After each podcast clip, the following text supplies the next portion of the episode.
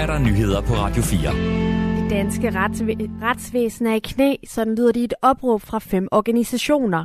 Stigende ventetider og voksne sagsbunker bunker har nemlig fået HK Stat, Dommerfuldmægtigforeningen, Danske Advokater, Advokatsamfundet og den Danske Dommerforening til at bede politikerne på Christiansborg om hjælp til at genrejse det danske retsvæsen.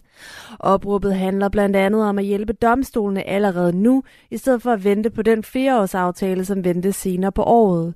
I henvendelsen, der er sendt til Folketingets retsudvalg, beskrives domstolenes udfordringer som både akutte og omfattende.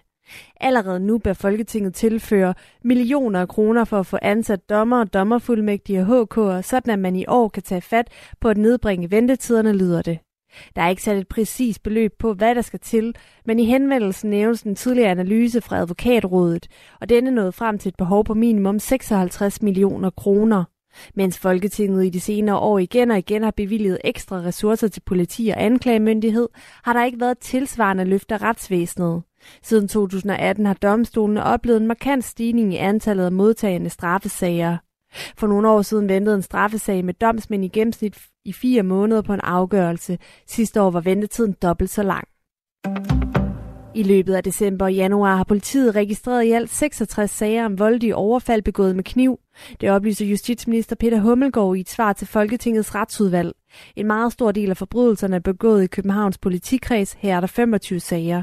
Tallene bekræfter dermed indtrykket af, at der har været ekstraordinært mange sager i København. Adskillige gange har politiet i vinter berettiget om overfald begået på gaden i opgør mellem unge. I svaret understreger politiet, at tallene skal tages med et vis forbehold i det, der ikke findes en særlig sagskategori for netop knivstikkeri. I stedet har politiet søgt efter emneord som kniv og stik og snitsår i sager om manddrab, forsøg på manddrab, grov vold og grov vold med døden til følge. Mens Bornholms politi de to vintermåneder ikke har fået anmeldelse om knivstikkeri, melder 10 andre politikredser mellem 8 og 2 sager. Med de 25 sager rager Københavns politi dermed markant op i tabellen. Og det fremgår, at politiet har fundet frem til mulige gerningsmænd i lidt over halvdelen af sagerne. I 25 ud af de i alt 66 sager på landsplan er der indtil videre ingen mistænkte.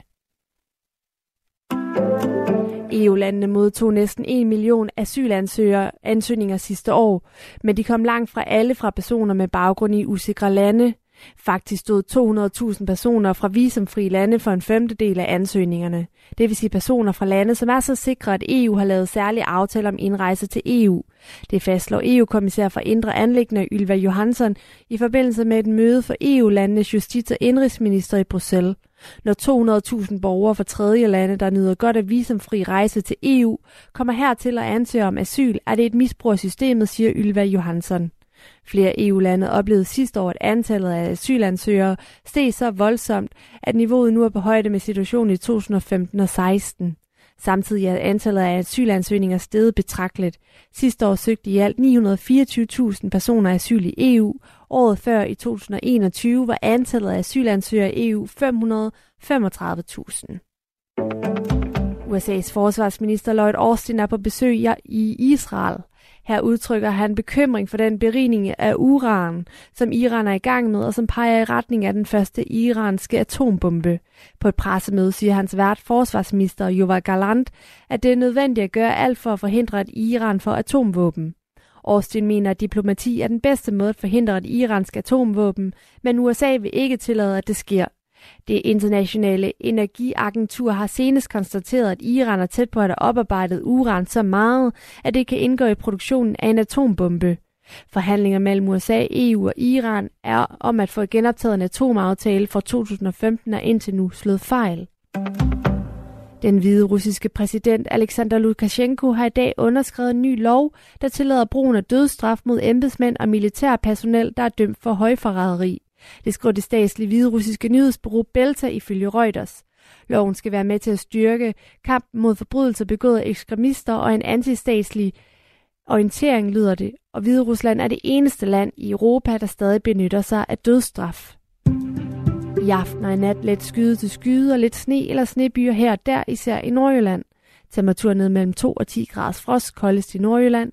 I morgen lidt eller nogen sol, men også stedvis lidt sne eller snebyer, som om eftermiddagen i den sydlige del kan gå over i slud. Temperatur op mellem frysepunktet og 4 graders varme. Og så kommer der risiko for sne og isglatte veje, og det har var nyhederne på Radio